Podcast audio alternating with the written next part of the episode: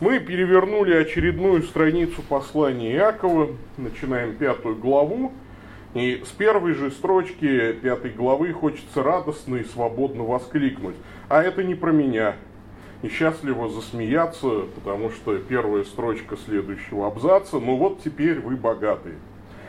А, правда, конечно, читаешь дальше, и радость улетучивается, потому что по описанию Иакова мы все-таки в категорию богатых попадаем.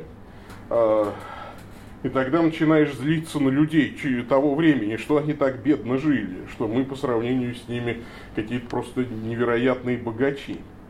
Но на самом деле действительно этот абзац всем нам подходит, потому что мерить-то нужно не э, по сравнению с современными олигархами, а, наверное, просто по сравнению с натуральными человеческими нуждами – Вообще сегодня э, наблюдается некоторый культ богатства. Сегодня богатым быть модно, престижно, и вот это вот слово luxury, э, или, как говорят в простонародье, лухари, значит, оно, конечно, привлекает всех, э, если напечатано на рекламном каком-то проспекте.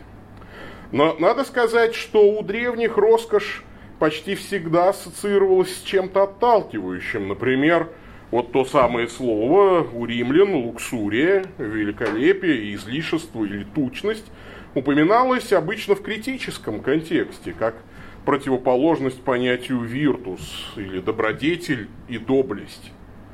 Но, конечно, а, так или иначе, несмотря на высокие изыскания философов, люди всегда хотели быть богатыми и даже немножечко выпендриться. Я читал про то, как некий венгерский аристократ в XVIII веке э, решил участвовать в карнавальном шествии в Вене. И э, он э, решил одеться нищим, бродягой, но поставил перед собой неразрешимую проблему. То есть, как одеться в костюм нищего, но это должен быть обязательно самый дорогой костюм нищего за всю историю человечества. И тогда он купил за баснословные деньги картину Караваджо, вынул ее из рамы, прорезал в нем дыру и вот в этом льняном полотнище разгуливал по улицам Вены. Ну и так далее. В общем-то, э, например, интересно в связи с этим также история полосатых костюмов, вот костюмов в полоску. Э, до 70-х годов, вплотную в 70-е годы это как-то ушло, считалось, что ширина полоски указывает на пост, который занимает обладатель. То есть чем шире полоска, тем выше должность. И э, в погоне за подобными отличительными признаками люди порой теряют голову. А что же говорит нам священное писание? Давайте с вами прочитаем текст из послания Иакова и посмотрим, что Иаков предупреждает нас. Богатство нередко служит источником искушений. Пятая глава с 1 по 6 стихи. Ну вот теперь вы, богатые, плачьте и рыдайте о надвигающихся на вас бедствиях. Богатство ваше сгнило, и одежды ваши изъедены молью. Золото ваше и серебро проржавели, и ржавчина их будет свидетельством против вас, и съест плоть вашу, как огонь. Вы собрали сокровища в последние дни. Вот задержанная вами плата работников, собиравших хлеб с полей ваших, вопиет, и крики, крики жнецов дошли до слуха Господа Саваофа. Вы предавались роскоши на земле и жили в наслаждениях, вы упитали сердца ваши на день заклания – вы осудили, убили праведного, он не противился вам.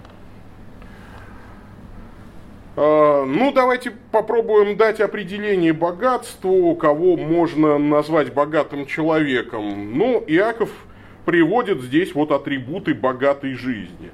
А, это вот эти признаки. То есть у вас есть одежды, запасы одежды, ну, то есть которую а, может съесть моль. А, это означает, что одежда висит, ну, то есть, потому что моль не ест одежду, которая на вас, ну, то есть, вы не можете дать. То есть, у вас есть одежда, которой вы сейчас не пользуетесь, то есть, она вот у вас в шкафу где-то, да? Далее, у вас есть ювелирные украшения из драгоценных металлов. Ну, их вот может съесть ржавчина, это тоже такой оксюмарон. Вообще золото и серебро не ржавеют, но э, Иаков считает, что это все равно, что они проржавели. То есть у вас есть не только те украшения, которыми ну, вот вы пользуетесь, но они еще есть про запас. Ну, то есть вы вот можете поменять какие-то украшения и так далее. А, в четвертом стихе у вас есть наемные работники, то есть есть люди, которые вас обслуживают за деньги. И не важно, что они в вашем пользовании не круглосуточно, то есть это не обязательно ваши рабы. Но есть люди, которые приносят вам пиццу, например, да, то есть это тоже ваши наемные работники. Но есть чиновники, которым вы платите зарплату из налогов и так далее. То есть вы платите налоги используете наемный труд. То есть пользуетесь результатами наемного труда. А, в пятом стихе а, у вас есть пища, у вас есть ну, запас пищи некий, да, которым можно, э, в принципе, уесться в наслаждении. Вот, то есть вы не голодаете, смерть от голода не грозит вам в ближайшей какой-то перспективе. Ну и, наконец, шестой стих, это вы, в принципе, участвуете в жизни гражданской или политической элиты, в частности, можете принимать участие в судебных заседаниях, но в нашей судебной системе, например, в качестве присяжного. То есть э, вы настолько уважаемый член общества, что вас могут привлечь к решению судьбы реального человека. И вот все эти атрибуты на самом деле вдруг к нам подходят. Ну и если мы другие какие-то описания библейские возьмем для понимания, кто богат, а кто не богат, то мы увидим, что апостол Павел устанавливает понятие нормы в первом послании Тимофею 6.8, Э, имея пропитание и одежду, будем довольны тем. Во второзаконии в 24 главе дается описание бедного человека. Там есть закон о бедном. Если ты ближнему твоему дашь что-нибудь взаймы, то не ходи к нему в дом, чтобы взять у него залог. Постой на улице, а тот, которому ты дал взаймы, вынесет тебе залог свой на улицу. Если же он будет человек бедный, то ты не ложись спать, имея залог его. Возврати ему залог при, при захождении солнца, чтобы он лег спать в одежде своей и благословил тебя, и тебе поставится сие в праведность перед Господом Богом твоим. То есть человек бедный не имеет достаточно одежды. То есть он последнюю одежду отдал тебе в залог, а сам э, вот, вынужден жить совершенно без одежды. И вот здесь становится понятно, кто считается бедным э, с точки зрения священного писания. То есть, если у человека есть две смены одежды, дневное пропитание на начало дня, тогда он считается нормальным человеком, не нуждается ни в чем из руки Божьей. То есть, у него есть две одежды, и он сегодня не умрет с голоду. Это не богатый, это нормальный. А вот все, что сверх этого, это уже богатство, и все, что ниже этого минимума, это уже, конечно, бедность. А, вот. То есть ты сегодня утром проснулся, и ты еще не знаешь, что ты съешь. Ну, у тебя полная неизвестность в этом вопросе, это бедность. А, вот у тебя есть одна одежда, и тебе, в принципе, больше не во что переодеться, вот это тоже бедность когда ты знаешь, что ты будешь есть, есть во что переодеться, это норма. Все, что сверх этого, богатство. Поэтому, конечно, большинство российских христиан соответствует определению «богатый» с точки зрения авторов Священного Писания. И поэтому предостережение Иакова об опасностях и искушениях богатства ну, также актуальны и для нас – при этом, конечно, богатство нигде в Писании не называется грехом. Богатство э, может быть и благословением Божьим. Э, грехом называется сребролюбие, то есть э, привязанность к богатству, или алчность, жадность и так далее. И тем не менее у богатого есть свои искушения. И вот Иаков эти искушения рассматривает. Четыре таких искушения здесь рассматривает Иаков. Во-первых, это искушение – накопительством с 1 а, по 3 стихи. А, об этом пишет Иаков. И вопрос, в чем же здесь искушение? По-видимому, Иаков здесь говорит, что надо плакать и рыдать о некоторых бедствиях, надвигающихся на вас, потому что ваше накопительство бездумное. То есть, э, когда богатство, что называется, не работает во благо, не служит благим целям. То есть, золото ваше и серебро проржавели, да, то есть, оно не приносит пользы, это все равно, что оно заржавело. А, богатство ваше сгнило, то есть оно так и осталось где-то висеть, и там все это съело моль. То есть, если у вас есть накопление просто ради накоплений, ну, как вот это, да, как скупой рыцарь, да, седьмой сундук, там, сундук еще не полный. А, вот, у меня есть вот сундуки, и вот я на них, так сказать, э, молюсь практически. Э, явно коррелируют эти стихи с другим текстом из Матфея, из Нагорной проповеди, из Евангелия от Матфея. «Не собирайте себе сокровищ на земле, где моли ржа истребляют, и где воры подкапывают и крадут, но собирайте себе сокровища на небе, где ни моль, ни ржа не истребляют, и где воры не подкапывают и не крадут. Ибо где сокровище ваше, там будет и сердце ваше».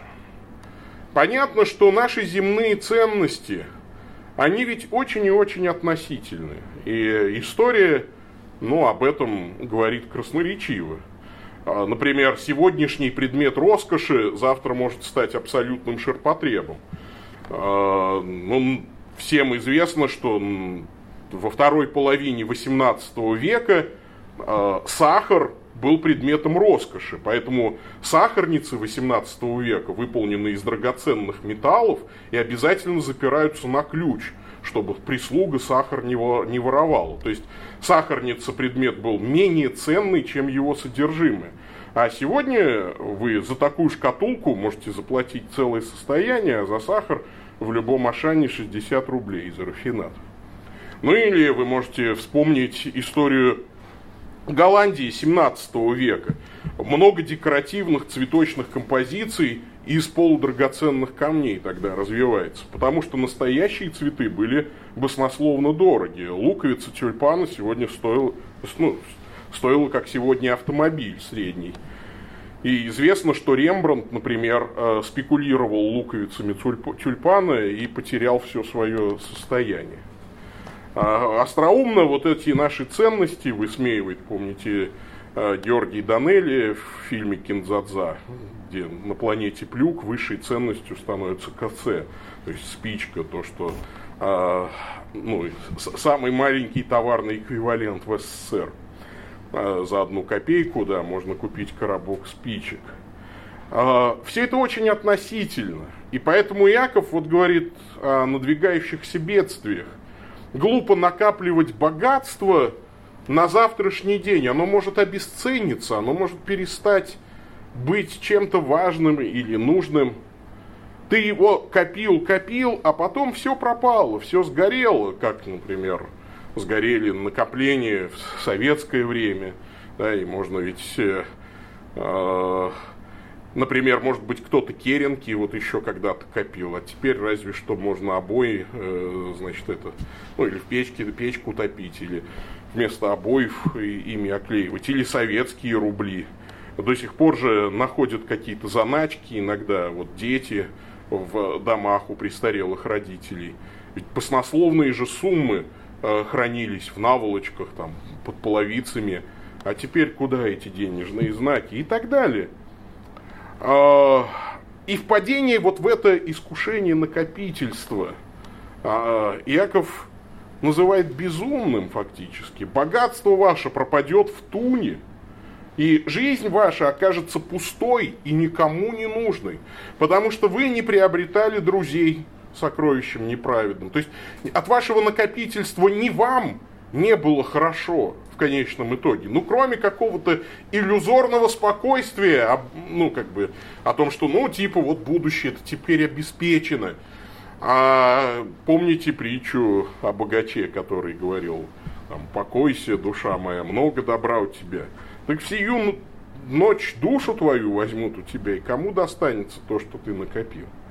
Поэтому Яков предупреждает, не надо э, заниматься вот этим бездумным накопительством. Пусть деньги работают, а не ржавеют.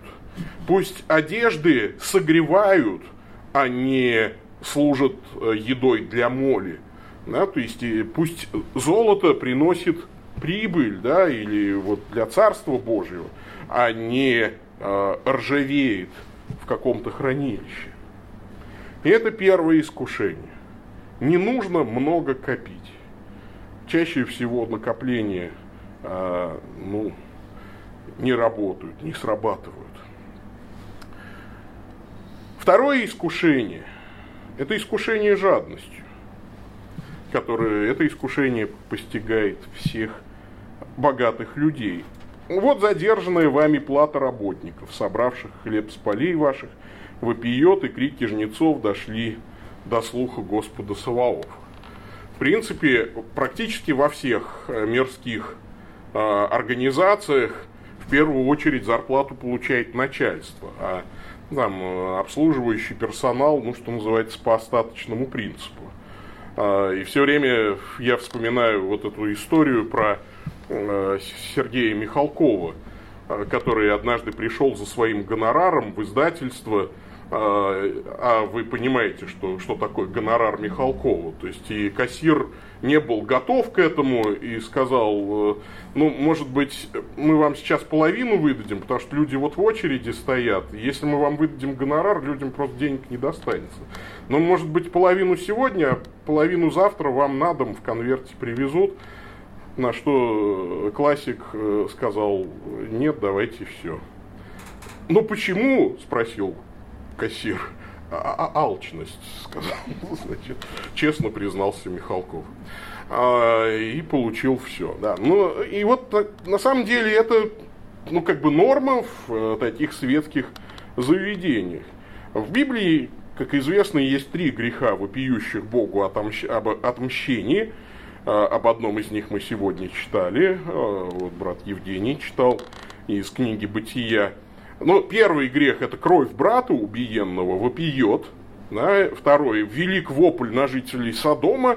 Ну и третий – это вот грех задержка заработной платы. То есть Бог задержку зарплаты э, приравнивает к греху братоубийства и содомскому греху.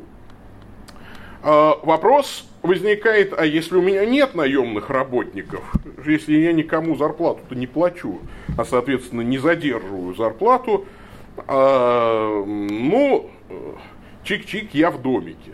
Ну, на самом деле у нас у всех есть как-то наемные работники, у нас много обслуживающего персонала, а, и поэтому, конечно, расплачиваться нужно в срок и полностью э, по всем своим долговым обязательствам. Я думаю, что здесь речь идет вообще об отношении к долгам. Полезно поразмышлять, почему мы не любим отдавать долги, платить налоги или э, там, жертвовать даже деньги в церковь. А, ну, все мы тут солидарны с э, гимнописцем Михалковым. И все хором должны ответить а, а алчность. А, вот. Мы не любим отдавать деньги – а, потому что ты их отдаешь навсегда. Да? Берешь э, взаймы ты чужие и на время, отдаешь свои и навсегда. Поэтому не любим. Но от нашей жадности часто страдают другие люди. И каковы последствия впадения в это искушение? А, Иаков говорит о том, что если вы э, несерьезно относитесь к своим долговым обязательствам, то Бог уже принял иск. Люди на вас могут в суд-то и не подать, но иск уже принят в высшей инстанции. Вопли, да, крики жнецов дошли до слуха Господа Саваофа. Разбирательство по вашему делу может начаться в любой момент, в самой высшей инстанции. И прилетит так, что мало не покажется. Поэтому лучше не раздражать Бога. Третье искушение, о котором говорит здесь Иаков, это искушение излишеством. Пятый стих. Вы предались роскоши на земле и жили в наслаждениях. Вы упитали сердца ваши на день заклания. В чем суть этого искушения? Роскошь, труфао, греческое слово, это капризность, изнеженность, своенравность, избалованность. И наслаждение, спаталао, излишество, как бы подчеркивается здесь идея расточительной и распутной жизни, как блудный сын. А, то же самое слово там и использовано по отношению к нему. И в этом смысле я все время вспоминаю а, раздел из писем Баламута Клайва Льюиса, один небольшой а, фрагмент о чревоугодии. Я хочу вам его прям зачитать. Тот пренебрежительный тон, с которым ты говорил об обжорстве как способе ловли душ, обнаруживает лишь твое невежество. А, насколько мне известно из наших протоколов, а тебе, надеюсь, от лизоблюда, мать твоего пациента прекрасный тому пример. Она удивилась бы, если бы узнала, что вся ее жизнь порабощена этой разновидностью чувственности.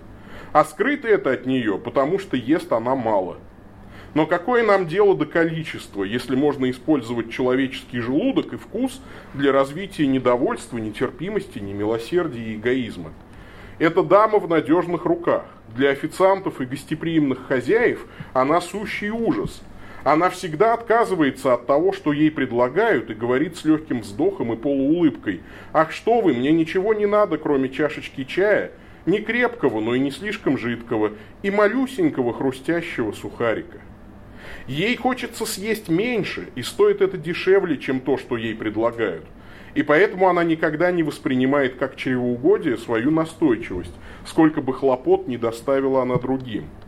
Балуя свой аппетит, она уверена, что упражняется в умеренности.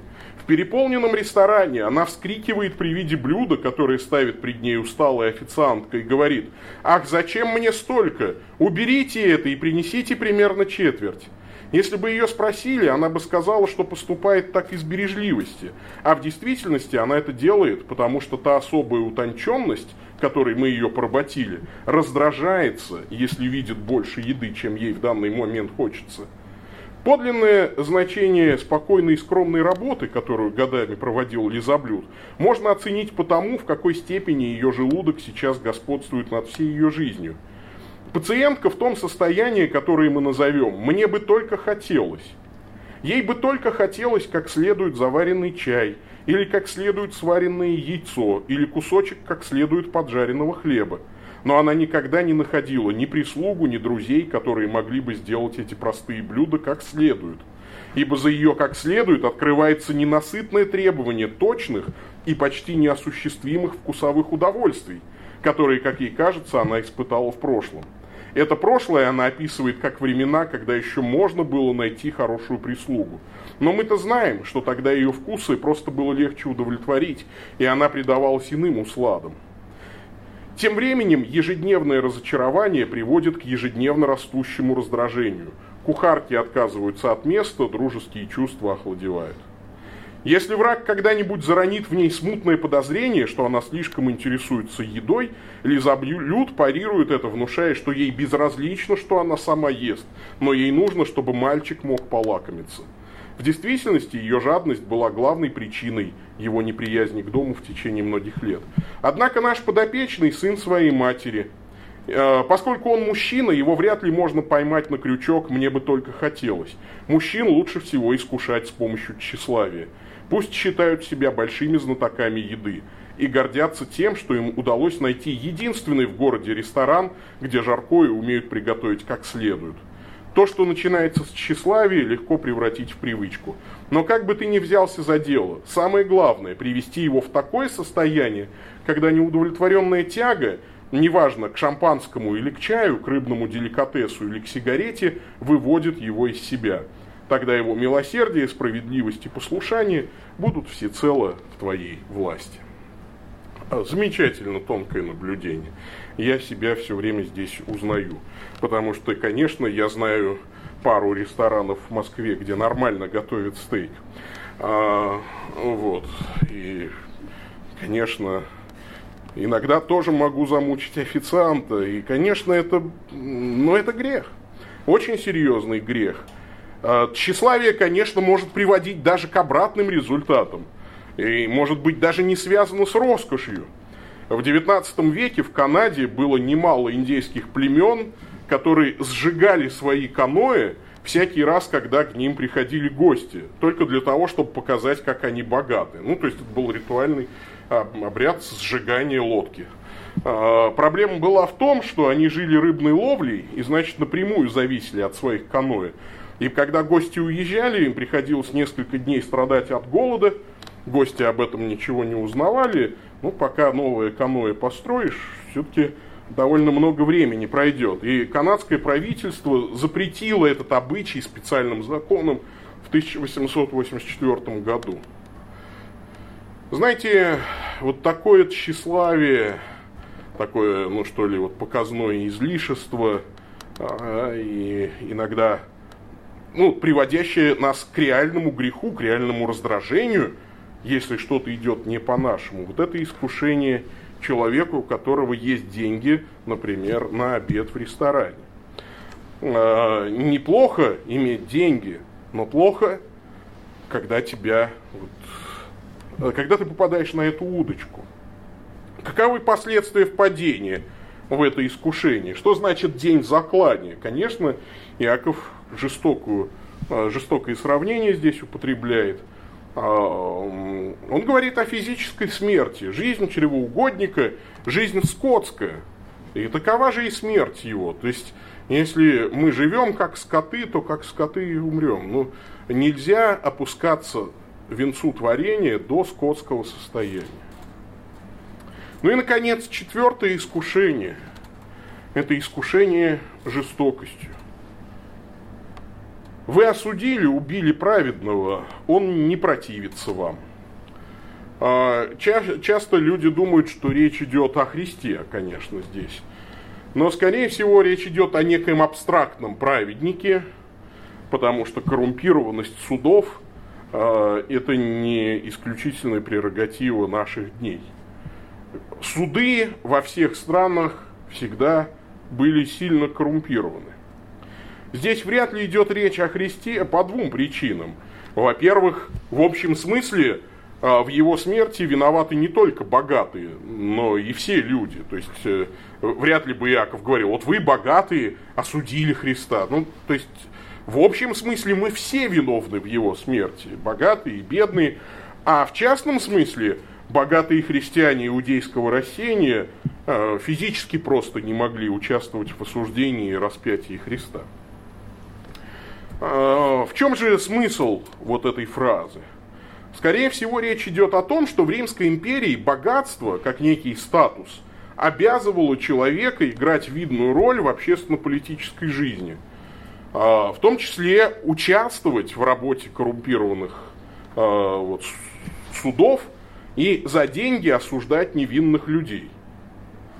Вообще роскошь нередко связана с убийством. Я, например, с удивлением узнал, что вот эта мода на маленьких собачек дамских, а, средневек, ну такая вот в эпоху позднего средневековья, перешедшая там в барокко, в эпоху барокко, она была продиктована вполне прагматическими нуждами. Комнатные вот эти маленькие карманные собачки первыми пробовали пищу хозяев – которые боялись, что их отравят. То есть собачка маленькая, она умирает быстро. То есть вот если еда отравлена, то собачка умрет тут же. Ну то есть вот поэтому э, дамы носили с собой собачек, чтобы проверять еду. Потому что очень нередко знатных дам травили. Ну, это просто один такой интересный момент, э, вот связанный с тем, что роскошь, она как-то, ну, всегда вот связана с убийством. И, конечно, до такого величественного масштаба обобщения дошли братья Стругацкие в пикнике на обочине, где к золотому шару нельзя пройти иначе, чем э, послать кого-то в мясорубку сначала перед, перед собой. И, конечно, вот это вот э, такой высокий космический уровень обобщений, он по сути справедлив.